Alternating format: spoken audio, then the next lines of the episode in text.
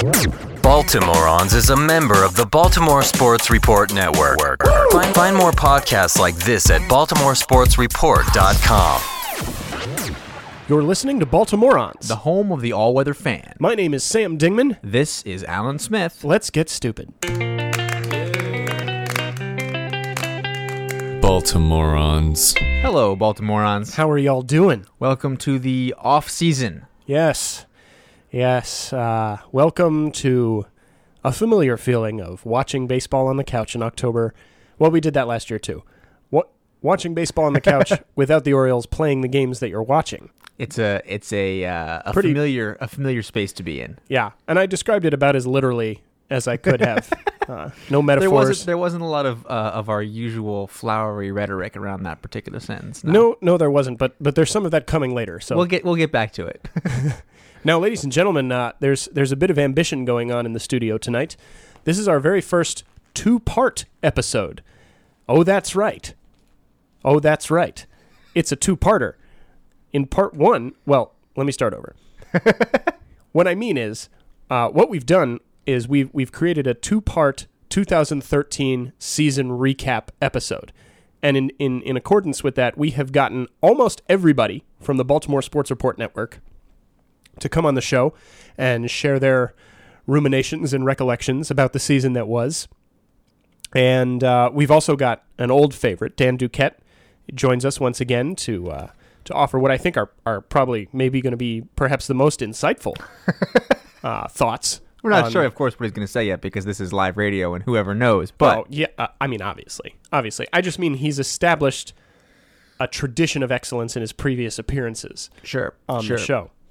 Um, so it's going to be really awesome, and we have a tremendous amount to get to. So we will tell you very quickly that we are proud to be members of the Baltimore Sports Report Network, baltimoresportsreport.com slash network, and that you can find our website at bmorons.com. And there's a contact us link there, and if you click that link, brother, you can get in touch. Or sister. In so many so many beautiful ways. Yes, Um, but you know, Sam, that we have a little little gag on this program. we do. uh, I, when we kick things off, where I like to pretend in my own little way that an incredibly obscure fact is a, about a about a number, usually corresponding to the episode we are on, I, I can't remember Um, you ever doing that. is actually a well-known and common parlance. When of course it's not. Um, but we come on this episode to the number sixty-nine, and a number that actually does have a series of fairly definitive social connotations. Indeed, it does. Um, I think that you and the rest of the Moron Nation need to get your mind out of the gutter, however, because I am referring to a new poll where participants were asked about whether they think both parties of Congress were acting like responsible adults or quote unquote spoiled children based on their respective positions during the current government shutdown fiasco. Can I just say, uh, I resent the fact that you assumed that when you said the number 69, I was thinking about sex and not Congress. Right, of course. Although sex is Congress. Ba-dum. Please continue. Do you have the bell? Bells, bells in the shop. it's, it's, it's out. It's out. ah, all right. Respondents, uh, and I'm going to go ahead and lay out my cards on the table here, Sam, as if anyone had any doubt what we were holding, correctly identified Republicans as the most spoiled, um, with 69% saying that congressional Republicans were acting like children. There are many things being said about the idiotic kerfuffle that is happening in DC this week, um, but even the very most base and crude of us must acknowledge that this whole thing is costing a lot of people a lot of money. Yeah. Um, with nearly 1 million government workers currently on the pine and looking to be uh, out of work for uh, the foreseeable future, with the Panda Cam dark at the Washington National Zoo. That's the real tragedy, I That's think. that's that's where the the shit hits the, the fan. um, and uh, an estimated cost to the U.S. economy coming in at somewhere near 1.6 billion dollars a week. Chump change. Now we're just guessing, of course, but that's that's the estimate here. So uh, I'm gonna live here. I'm gonna run through this a little bit of a calculator here. Let's see. Um, Mm-hmm, Alan Smith's fingers are flying, ladies and gentlemen. billion dollars a week comes out to just over two thousand six hundred and forty-five dollars a second. What? Um, uh, of course, that would be about seven hundred and ninety-three thousand dollars a minute, um, which would be about a hundred, uh, sorry, ten million dollars that the U.S. economy will have lost by the time you finish listening to this episode. Whew. Oh man. oh man. But And this is a shorter than usual episode. this is this is, this is a short one. Um, as a former member of the lamestream media myself, uh, I would also like to point out to our listeners that the thing that has gotten my goat the most uh, since this bout of idiocy started is the absurd notion that this is in some way a standoff or negotiation that is happening in Washington D.C. Uh, I don't think it matters what political persuasion you are, but I would like to say definitively that it is not. It is not a negotiation between two parties sitting down at the table. It is a civil war within a single party that no one else has any ability to affect. Um, and the Republicans are going to have to sort this one out themselves because they are throwing a snit fit in a way that does not allow us to actually govern. Um, so, anyone out there reading Standoff or Showdown or Failure of Leadership, uh, and if it's not Failure of Leadership by John Boehner, or any of the other um, political terms for disagreement, you are actually reading a failure of journalism because people are going back to a cliche playbook that they don't actually mean. And it does not at all describe what's actually going on. to Dow. So, episode 69. um, not only is that the percentage of people who believe Republicans are acting like children, but it is also a memorial episode for the 1969 Orioles season. Ah, a very fine year. A very fine year in which they won 109 games in the regular season, That's a lot of games, Walter. setting a record that was not eclipsed until the Mariners, I believe, in 1998. Mm-hmm. Uh, and um, you know that was a course of team that had Robinson and Robinson, um, Boog Powell, uh, Dave McNally, Jim Palmer, um, and it did manage uh, to make it to the World Series, where they were unceremoniously beaten in five games by the New York Metropolitans. That's that's just embarrassing. Um, this kind of actually raises a interesting question for me uh, that we will be talking about um, pretty much in every episode, but uh, it, it, it's it's one we reflected on fairly regularly, um, and it's about fandom and the fickle folk that we are as fans. Uh, we often claim that we want our team to be winners, and they want them to be, uh, you know, wire to wire winners, full season long. It would be great if we just led the entire time and I'm sure that you know many people in Baltimore uh, would have been fine if that team went on to also win the World Series. They I- wouldn't have been crying into their milk. They wouldn't have lost any sleep, I don't think. But as a fan, don't we actually really want to be rooting for a team like the '69 Mets over the '69 Orioles? So let me tell you about the '69 Mets. They had not finished higher than 11 out of 12 in the National League in the last 10 years. They uh, had not put together a winning season in a, a, a long time. Um, and the joke was that since they, that was the first year that the National League split into two divisions, that at least they couldn't figure finish worse than sixth. you know, that was like the Mets team. right. They went on to win 101 games themselves and then beat the Orioles as a sort of upsetting a jugger- juggernaut in the finals, kind of storybook ending to a storybook season Yeah. with the entirety of the rest of the sports world outside of Bal- the greater Baltimore area rallying around them, with sort of a sense of of uh, coming together in a in a ridiculous way. So my question team. for you, exactly, which would you say is better? Um, and I think that in my heart of hearts, I would actually be take the underdog story and the grit and the surprise over the 16 and 0 Miami Dolphins. I uh yeah, I mean I'm right there with you. I think obviously we have a very recent um uh, analog for this, which is the the lusty lusty cheering of Pittsburgh fans in Pittsburgh's one game playoff against Cincinnati, which was played last night uh, or X nights ago for whenever you're listening this. that was a needless qualification. Um, but you know, all those all those people chanting Cueto, Right, Cueto, right, right, and they right. made him drop the ball. The next pitch, Russell Martin hits a home run. That is that's sports lore that you can't script. It's quality. Right It's quality there. work. Um, and and as we have talked about many times on this show, the the the rumble that came from every section of Oriole Park and Camden Yards when the Orioles won Game Two of the ALDS in 2012.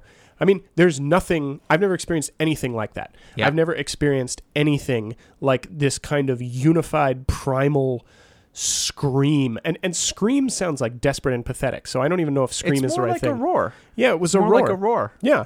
Uh, that came out of the throats of 48,000 people simultaneously Right. when Alex Rodriguez struck out in that game. That you don't you don't know what that is if you haven't been through the trenches with a team. Right. And but and I also think that you don't know what that is if the bookies are putting you at two to one odds to win and that you're expected to win. I think that then it's a roar of excitement and and pleasure, but also a little bit of relief. And it's also a little bit more like, well, we were just sort of taking care of business, Yeah. and you were winning because you were supposed to win because you had the more talented players, Right. That sort of thing.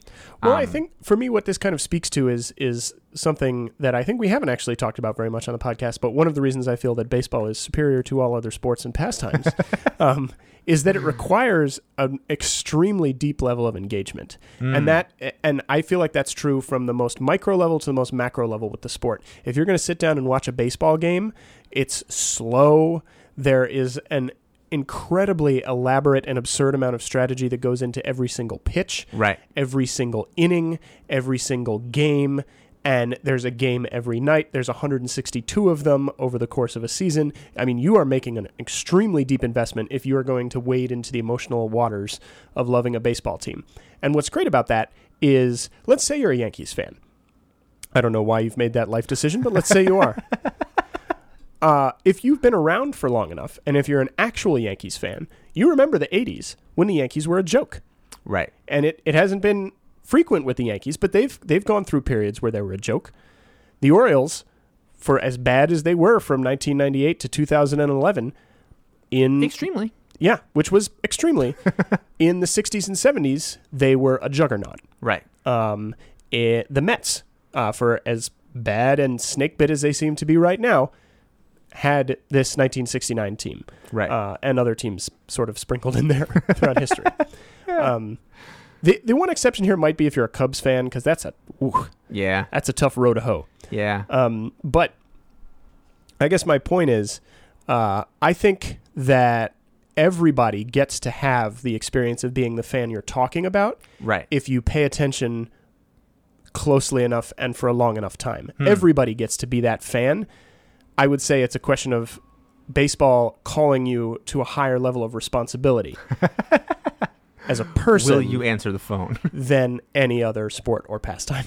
Right. So, um, for those keeping track at home, we've launched into our uh, reprisal of the 2013 year by claiming that all other sports are morally corrupt in comparison to baseball. yes, and by talking primarily about the Mets and politics.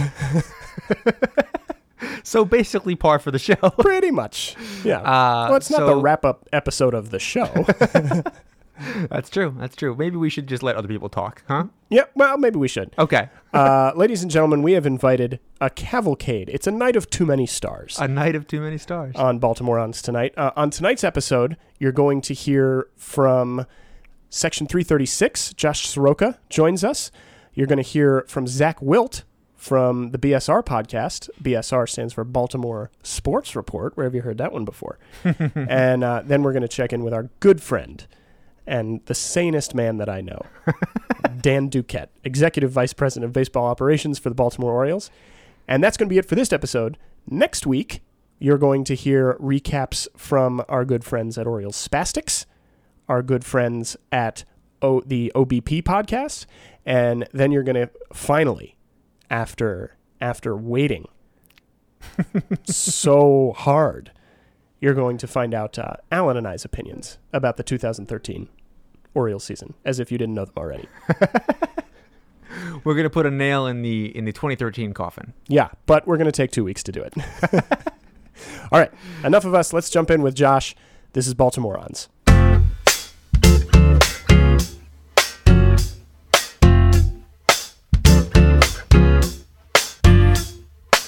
All right, ladies and gentlemen, we are on the line with the first of our cavalcade of star guests on this evening's Baltimorons. We are joined on the Skype line I wish we had a sponsor for the Skype line. We're working on it. We're, We're working on it. This is Josh Soroka from the very fine Section 336 podcast. Josh, how are you, sir? Doing doing well. Uh, missing the Orioles already, a few days in, but doing well. You had a uh, you had a Facebook post up today that I felt encapsulated things very well. You said, and I'm paraphrasing, "Well, that's it. It just hit me. I miss the birds." Yeah, yeah. I mean, yeah. You get a couple of days where you're like, "This is nice. I don't have a commitment of watching TV tonight," and that. But then, yeah, after a, two days and watching another baseball game, uh, realized no, I want the Orioles back. Hey, we do we do get it sounds like we are going to get a little bit of Adam Jones in the playoffs though. Yeah, I, I don't know if that's good or bad, but it's going to be there. yeah, jury is solidly still out on that one. as long right. as he's chewing bubblegum in the studio, I'm going to be happy. Oh, that would be spectacular. That would be spectacular. If they if he was blowing a bubble every time they uh, they went to the booth on one of the breaks, I would be very proud of of our Adam.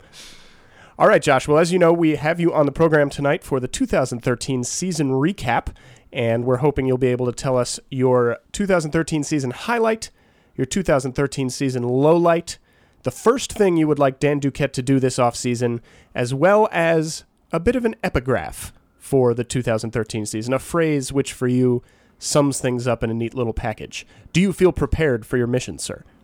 Uh, yeah, I'm all set. I, I just noticed the uh, what you were requesting a few minutes ago, but I've those are pretty easy questions, and I kind of I already have those prepared. We, well, I uh, haven't thought about it at all either, so you're in good company. God damn it, gentlemen. Trying So- to run a respectable program here. 2013 Orioles highlight. Yeah, the highlight has yeah, all my highlight lights are just broad, and the highlight is just seeing uh, players like Chris Davis, Adam Jones, and Manny Machado really become their own and just uh, become who they are and live up to the potential that we've seen in these guys. Yeah, absolutely, absolutely. I couldn't agree more. I think uh, I think watching three bona fide stars uh, make themselves known uh, in what's hopefully going to be the core of our lineup, both offensively and defensively for the next few years, was was it was a thrill to watch the entire season. Right, and, I, and I'm excited, especially with those guys, to see uh, as awards come out for end of the season who gets the Gold Gloves. Uh, th- I don't even know if Davis is going to be talked as an MVP, but he should be, Yeah, and stuff like that. Do you think that when we, we, you always talk about players at that kind of in the age that we're talking about here, Manny's a little bit young for it, but making the leap and becoming stars. Of those three guys, who do you think is the most likely to have uh, overplayed his hand? who, who do you think might regress, or who do you think made the leap for keeps? Um, uh, th- I, I'm kind of feeling that Jones, that's kind of his peak. yeah. hmm And uh, we've seen him get better each year. I can't, I don't know if I'll see him getting uh, better than that next year. Yeah. Uh, unless, unless he stays away from that low and away pitch. Yep. But uh, the other guys, Davis worked really hard this offseason to get to where he was. So I don't know if he's going to be chasing the home run record again, but I think we'll still have good things with him. And man, he's so young, who knows where the ceiling is on him. Yeah, yeah. All right. Uh, so those are obviously all very positive things. What about the 2013 low light for you? The low light is the losing of the one run games. Whether it was Hmm. Jim Johnson blowing the save or some or someone else. It was just so many games where it was one play that uh, we were away. Like one big hit and we would have won. A hit, a get a guy in with runners in scoring position, and we would have won the game. Yep. It's such a stark contrast too to the year before when we had just sort of been pre-programmed to expect that we were going to come up big in those situations. You know, That's supposed That- to be yeah. our wheelhouse. Exactly. That we had that that that false confidence, that bravado that those were games that Orioles won now. Magic didn't quite kick in this year like it could have. Yeah, uh, you know, and it's interesting. I was uh, we're gonna speak to Dan Duquette later in the program, as we sometimes do. So uh, I'll leave these these revelations for him. But uh, we had intern Scotty dig into the numbers a little bit, and one of the things I think is really interesting about the one run games is not only did our luck go down a little bit, but last year we played 38 games that were decided by one run. This year, 51. Wow. So not only did our luck go down, but there were bigger implications for that. Um, so I agree that was obviously a really glaring difference for the team this year, and is responsible for a lot of the the sadness that we now feel in our hearts. Yeah, So, uh, towards the idea of, of improving on that next year, what's the first thing you want to see Dan Duquette do this offseason? You know, I, I just want to see Dan make a splash. Uh, Yeah. uh, whether it's an ace or a reliable bat that can get those runners in scoring position, I think we need. Uh, we we were so close this year. I feel like we, if we had a little better pitching, we would have made it to the playoffs. A little better hitting, we would have made it. Uh, so I would just like a splash of get a name player, get one of these top free agents Yeah. um, we're used to so many years of just sitting around, or before that, where we would make the splash, but no, that wasn't going to do anything except sell a few extra tickets. So Yeah. you think we are? Uh, uh, this is maybe a general question we're going to ask everybody, but do you think we are that one piece away? Uh, yeah, I think that's what the 51 one run game shows. Yep, is for sure. That, that's how close we were playing our competition. Yeah. that it, it takes just that one little piece to push us over the edge. Yeah. All right. Well, if you had to sum it all up, 2013 in a couple of sentences, what would you say? Yeah, I just wrote down uh, not quite magical, or or couldn't quite find the magic. Yeah. Yeah. I mean, especially after a year, just um, as you were saying, the magical 2012 Orioles magic is back year to this year where it was a it was a roller coaster year where we keep getting our hopes up and then it would fall apart. Yeah. Well, and to the point you were just making, uh, I was looking on the the on MLB.com at the final standings, and they had an expected one loss record for each team, and I don't know exactly how that was calculated, but the Orioles Right. were one of the only teams where their our expected one loss record was 85 and 77, uh, suggesting, as you say, that all we were missing this year was just that little sprinkle of of Dan Duquette fairy dust, um, Right. which hopefully we'll Right. find this That, offseason. that that's the magic we had in 2012. Yeah. That that pushed us over by winning those one run games, by winning extra inning games, by And by just- going on those runs that we couldn't, you know, five, six, seven games in a row, that we couldn't ever quite get that going, that momentum. yes, yes, we we found a way in 2012 and not quite this year. Yeah. All right, Josh. Well, thank you very much for joining us for the 2013 Baltimorons season recap episode. Everybody, you're probably doing this already because you're smart people, Baltimorons. but make sure to get over to section336.com and check out the boys' very fine podcast over there. Uh, Josh, any parting thoughts? Uh, no, I mean I'm excited for this off season. I'm ready to start the countdown for spring training, but uh, until then, we'll be talking Ravens and uh, other NFL and offseason acquisitions uh, to get us through. You're listening to Baltimorons. the home of the all-weather fan. My name is Sam Dingman. This is Alan Smith. Let's get stupid. We are on now on the line with the mothership. the heart of the Baltimore Sports Report network. Uh, Baltimore Sports Report hero himself. Zach Wilt, how are you doing this evening, sir? Wow, I don't know if I can come on after that intro. That's that's crazy. The mothership. That's what Dan Patrick calls ESPN. So that's uh, that's a little frightening. I don't want you guys to think of think of BSR as the mothership. But no, thanks for the intro. I'm doing I'm doing well. It's good to talk to you guys. Yeah, it's uh, we we were feeling very amiss that we never actually managed to get you guys on whilst the Orioles were still playing baseball, but better late than never. Yeah, I was hoping they'd still be playing now. So uh, Yes, so yes. we can use that as the excuse. Well, speaking of the fact that they are not playing anymore, Zach, as you know, we've invited you on as part of our 2013 recap episode, and we're hoping that you will be able to provide us your 2013 season highlight, your low light, the first move you'd like to see Dan Duquette make uh, this offseason, as well as your epigraph. And and I should say, uh, I don't know if, if the correct word is epigraph, epitaph, or epigram. So I'm going to use a different vocabulary word every podcast that we talk to on the show tonight. Well, since I learned most of my vocabulary from listening to the Baltimorons, I'm going to defer to you guys, uh, and I'll I'll just give you that uh, that that stat, that bit of information last, and I'll let you guys decide right. which word works best for it. I uh, I am so sorry for you and your communication skills. All right, well, let's jump right in then. Uh, what would you say is your 2013 highlight? So uh, this was, you know, this was tough uh, for me to narrow down, and and uh, I promise I'm not going to congratulate uh, uh, our show, the BSR podcast, or myself anymore after this. But at the beginning of the season, Patrick Guthrie said on our show that Chris Davis was going to hit 40 home runs, and Well, uh, now. it- it's I, I know crazy, right? Crazy. It was crazy at the time. it was nuts to think about. Uh, you know, we got a lot of tweets and some emails from people just thinking that that was just uh, an unbelievable thing um, to to see happen. Now, on August 2nd, I was fortunate enough to be at the yard. It was a Friday night. It's Oh, against the. Mariners. Chris Davis hit number 40 off Aaron Harang. And we all knew, you know, a month earlier that he was going to hit 40 home runs. But to be there in the stands, to sit, I was in section three, which is sort of in the cutout there, like along the right field line, and to Oh, watch nice. that ball uh, travel off the bat, it was it was a pretty amazing moment. And maybe that's not the highlight of the year, but when I think of the moment that sticks out in my mind, the most memorable moment uh, of watching the Orioles this season, it's got to be being in the stands, being at Camden Yards, and watching Davis hit 40. Not not even you know seeing 51, seeing him eh, him break Brady's record, which was amazing too. But actually being in attendance to watch that happen was pretty Yeah. incredible. Well, it, it fits into this larger narrative that I think was a huge part of the Orioles season this year, which was for the first time i that I can remember, we had a legit stud on our team. we had somebody who we go into an opposing park and people were like, "What are we going to do about that guy?"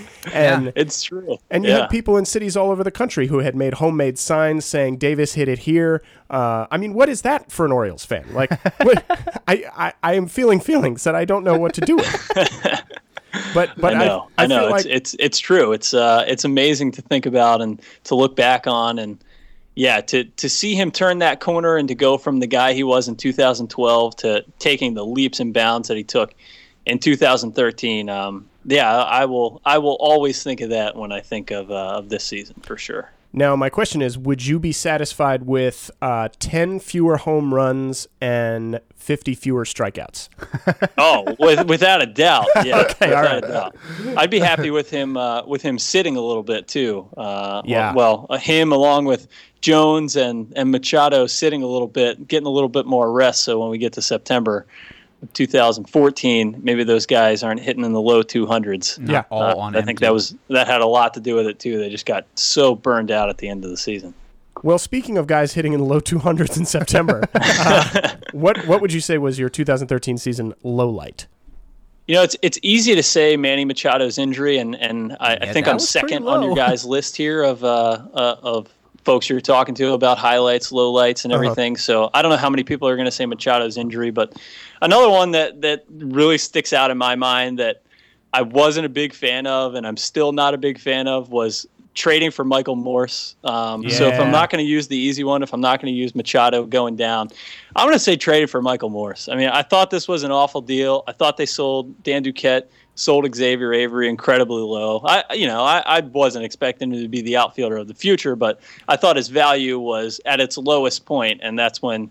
You know, he was dealt, which you never want to do on the market. Yep. Uh, with the Orioles, we saw Michael Morse hit 103 with a 133 on base percentage and a 103 slugging percentage. Yes, One walk, did. seven strikeouts. He ended up only playing in 12 games. Was not that bad against the lefties that they were hoping. And and honestly, I don't know why they were hoping that because he came to the Orioles after hitting 226, 283, 410 in 76 games with the Mariners. So, you know, I, I, I didn't get the deal uh, when it was made. I, I still don't get the deal. Yep. So, you know, I'll, I'll give you that one as as my low light of the season.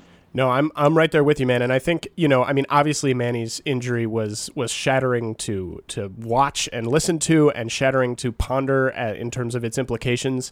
But um, that wasn't like strategic. You know, that's just something that happened. It was a it was a fluke incident. Michael Morse is a situation where uh, the people who run the ball club that we love so much apparently sat down and said, "This is a good idea." Now, yeah, see, I, I don't, I think- don't know. I don't know what numbers they were looking at when they did think that, but they weren't the same numbers that I was looking at. So it feels to me a little bit like uh, um, Dan Duquette having a "I'm Dan Duquette, damn it" moment, where he sort of everything like- else has worked out. Yeah, so why has wouldn't the Morse come here and hit dust and- 400 in September? I mean, you know, he he comes back to the DC area, he regains his Nationals form. Yeah. You can mm-hmm. talk yourself into it, but no.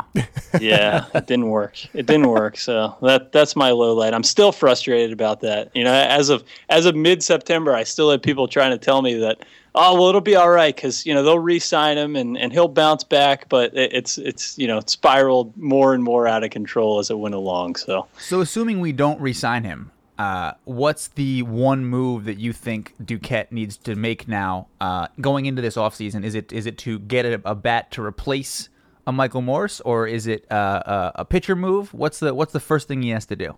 Yeah, I mean, to me, I've been harping on it all season. I, I watch this team every day in September, like you guys and like your listeners and our listeners, and I understand the frustrations with runners in scoring position. And as I mentioned earlier, I think a lot of that was the core guys being burnt out. I mean, Jones, Davis, mm-hmm. Machado. Jones hit 233, Davis hit 216, Machado hit 194 in September. Yep. That's frustrating. However, having a team ERA, a starter's ERA of 4.57 on the season, that's Goo. 27th in Major League Baseball, that has to be the first order of business. It- It's a miracle that the Orioles were down, you know, th- they were below the Rockies, below the Phillies, below the Padres, below the Angels, below the Brewers in starting pitchers ERA. and they still won as many games as they did. They won 85 games. That is that's amazing. They were down there with the Astros, the Blue Jays, and the Twins were the only teams with with worse starting pitching than the Orioles. That's a real uh, Uh, rogues it- gallery of bedfellows. Sorry, go ahead. oh no, I was just going to say that's uh that's a real rogues gallery of bedfellows. It's uh, insane. It's insane to look at that. You know, uh, the Orioles don't even need good starting pitching. They need starting pitching that isn't horrible. Average. If I'll they're around 16th in the league, I think this team is dramatically better than they were last year. So, you know, bring in some average starting pitching, I think, Yeah. and, and it'll make a world of difference in 2014. So is that re-signing Feldman and Chen, or is that going out and trying to get who? Yeah, I know that's that's the, that's why I'm glad I can uh, I can be the critic and not be the GM. Yeah, right? Um, I, you know, uh, the way Feldman pitched, it, it did surprise me. I didn't expect him to be nearly. Yep. You know, he was more efficient than Bud Norris was, and I definitely didn't see that happening. For sure. I, I would like to see Feldman back uh, in Baltimore in 2014. Yeah, I, I don't, you know, I, I think the way he pitched this year between Chicago and Baltimore, it, he's it, he he set himself up for for this offseason for sure, and I hope he set himself up for a deal in Baltimore because I'd like to see them bring back a guy that, that proved he can pitch in the in the AL East. yeah, you Um, know, and as, another as far as other guys go, you know, I'm- I'm not really sure where to go from there, but I can tell you it needs to be better than 27th. Let's let's get to 15 or 16. You know, it doesn't need to be top 10, but Well, let's get in the middle of the pack. that's the thing that's that's kind of the emergent theme I think of the episode so far is like we're talking about very fine calibrations that need to be made here to to take this team over the hump because I mean it, think about if we went up what would that say we went up to 15th that would be up 12 spots in the league rankings in starting pitching how many wins is that that's got to be at least 5 or 6 wins right Oh yeah, oh um, yeah. And if, if we win five or six more games, then we're playing in that one game playoff, and that's just by improving our starting pitching a little bit. Right. Yep. Exactly. So that that's the main order of business. I you know I, I still think that uh, if if Buck were a little more confident in the bench, and, and I think bench players are much easier to acquire or to build uh, than starting pitching. Um, especially in this organization, uh, uh, but but I think it's more important to to get the starters, you know, where they need to be. I, I'm still very very confident in this offense, despite what we saw in September. All right. Well, uh, so if you could sum it all up for us, and uh, let's go with epigram this time, because who knows what the right word is. All right, you guys can call this whatever you want, but here's what I got for you. Okay. Nine blown saves, 20 and 31 in one-run games. So Yep. you talk about you talk about changing it, uh, you know, by a couple games. What if Jim Johnson blows uh, six saves instead of nine, and the Orioles win three more one-run games? Yep. You know, I mean, I mean, it's it's amazing that that's all it will take to be ready. You know, they finished six and a half back in the AL wild card. If if Johnson blows six instead of nine and they win three more one run games, are right there. There's your difference right there. Yeah. it's it's amazing that, that that's one. of- That's probably the story of the year, in my opinion. Those those two differences between 2012 and 2013. for sure, man. Isn't it amazing though that the our, our Baltimore Orioles are uh, one uh, one or two seeing eye ground balls away from being in the playoffs versus previous incarnations where we're one or two seeing eye ground balls away from finishing with 60 wins. oh, definitely. De- and that's why I find it so difficult to complain about this year. And, you know, and, and watching competitive baseball through the end of September. Oh. I, I'm I'm grateful for that. What And, a uh, joy. you know, I obviously want to see them take the next steps, but uh, you guys know as, as well as I do, just seeing the seeing the steps they've made the past two seasons. It, it- you know, I I wrote about this. I've, I've talked about it on the podcast. If these seasons were reversed, if if you know 2013 happened in 2012 and 2012 happened in 2013, it would have been a lot easier. Uh, on my heart for Right. sure, and it, and it sort of seems like that's the way it should have played out, but uh, but we got spoiled real quick uh, in 2012. We went from uh, it was like going from the from the full body covering women's bathing suit to bikinis and then back to one pieces. Yeah, that's that's the perfect analogy right there. All right, well, We'll go with that. Epigram. Is that an epigram, epigraph? What You do you know, want to call that? I That was wrote- an epithet. I wrote I wrote a different one, but uh, it's it, it well it, it's more appropriate than. Um, all right, Zach. Well, uh, ladies and gentlemen in Baltimorons Nation, as again. I'm sure you're already doing. Make sure to be checking out the BSR podcast, reading all of the great content at BaltimoreSportsReport.com. And Zach will be talking to you guys again soon. Thanks, guys. Appreciate it. Well, uh, I'll be honest with you, Alan. Be honest with you, Alan. Well, uh, I'll be You're listening to Baltimorons, the home of the all weather fan. Uh, and we are very excited to once again be able to bring you an exclusive interview with the uh, Vice President of Baseball Operations for the Baltimore Orioles, Mr. Dan Duquette. Dan, condolences on a tough end of the season, but it's really great to have you back on the show.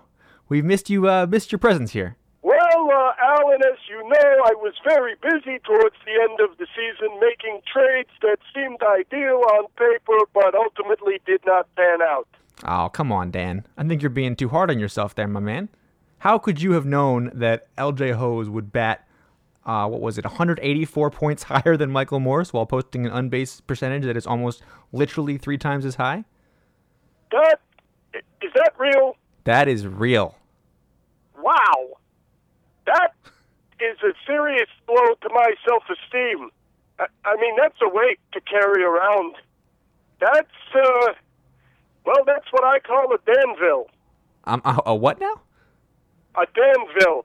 You see, Alan, I'm a person who is accustomed to a certain amount of sadness and regret in my life. I have taken to referring to these emotional burdens as Danvilles. Some of these are as recent as 2013, for example, the Michael Morse trade. Others date back to my childhood. I, I call the older Danvilles Dantiques. Antiques. I see. Well, um, I, I don't think we have enough time here in this episode for a full and robust session of psychoanalysis. So let's let's stick to the the Danvilles of the 2013 season. Um, I know a lot of people have been focused on some of the negative things that happened near the end of the season, but let's go for positive here. What would you say the highlight of the 2013 season was for you, Dan?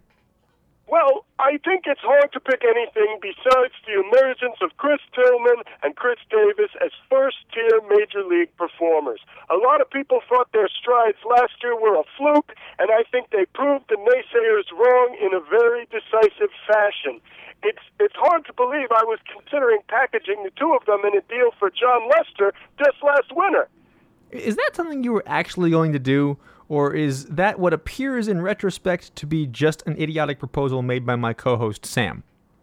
Uh, you know, it's hard to say. Over time, I feel like I've gotten to know Sam so well, I sometimes have trouble figuring out if my thoughts, opinions, and desires are my own or his. Really? Because um, I- I've hosted 69 episodes of this show with Sam, and that's not something I ever worry about exactly. Um, okay, so h- how about a low light of the season for what would you say the worst part of the 2013 Baltimore Orioles was? Well, uh, leaving aside the injuries to Manny and Dylan Bundy, I think the most disheartening thing about this season would have to be the fact that we finished in the top five in batting average and slugging percentage, but we finished 10th in on base percentage. It's a glaring hole in our offense with no obvious answer in the near term.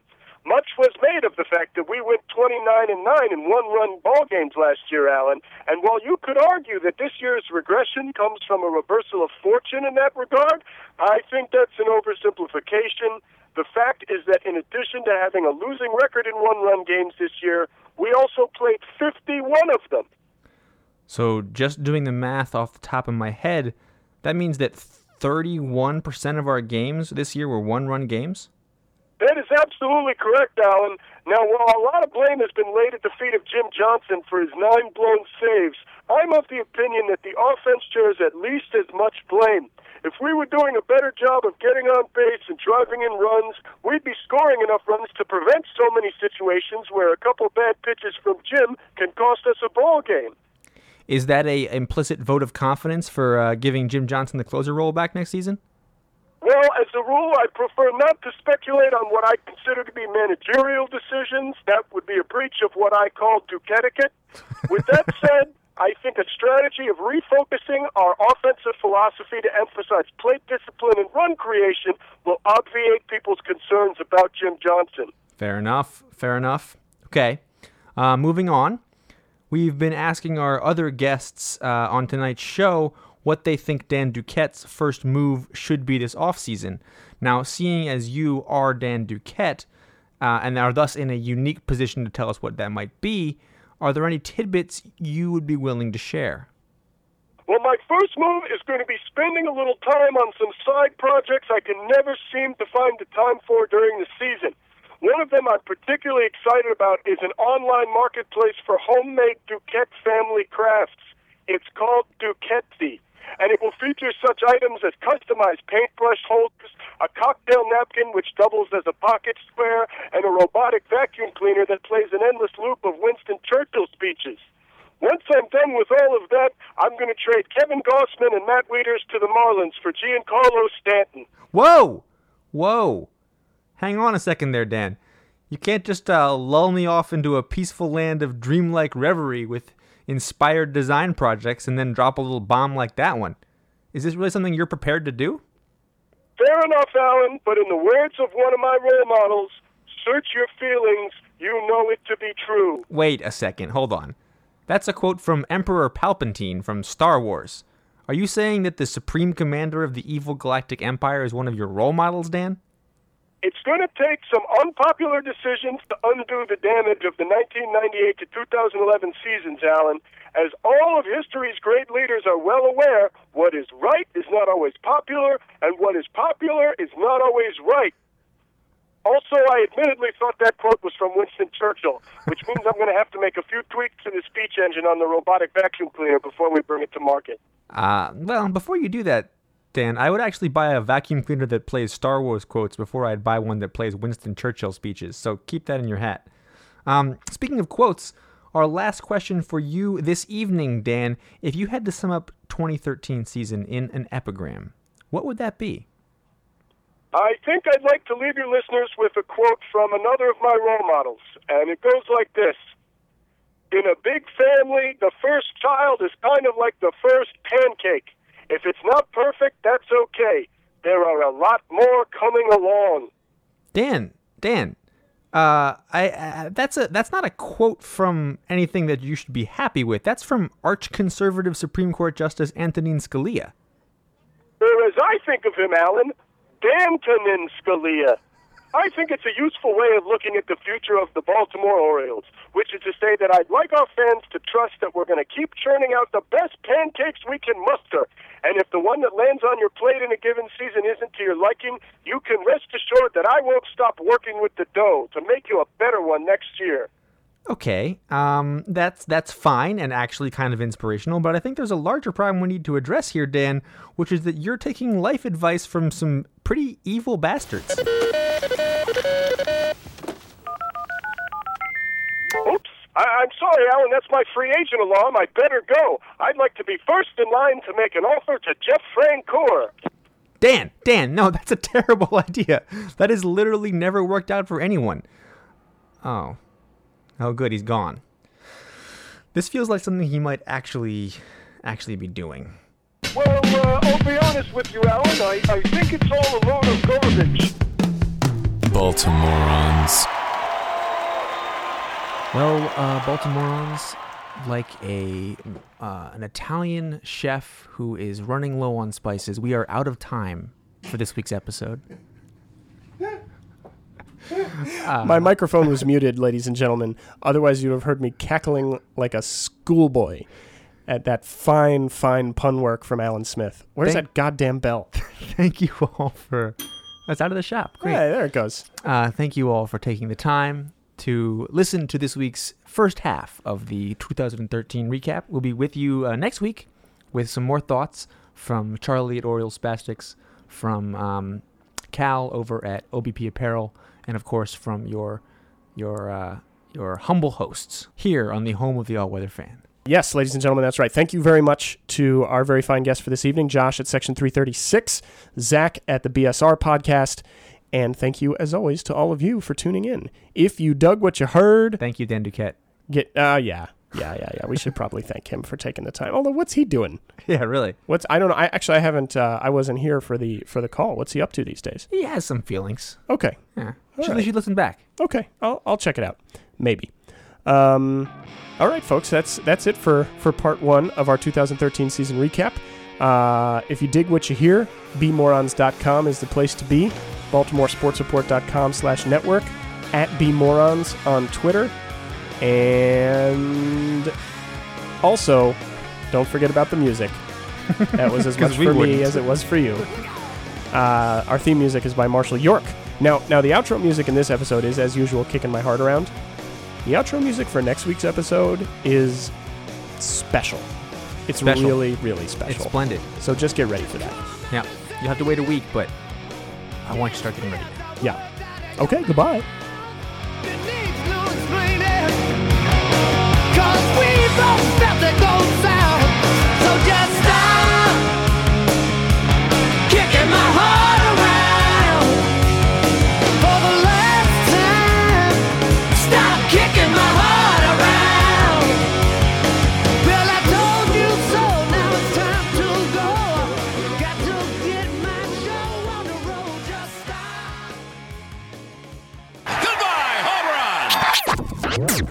Baltimorons is a member of the Baltimore Sports Report Network. Find, find more podcasts like this at baltimoresportsreport.com.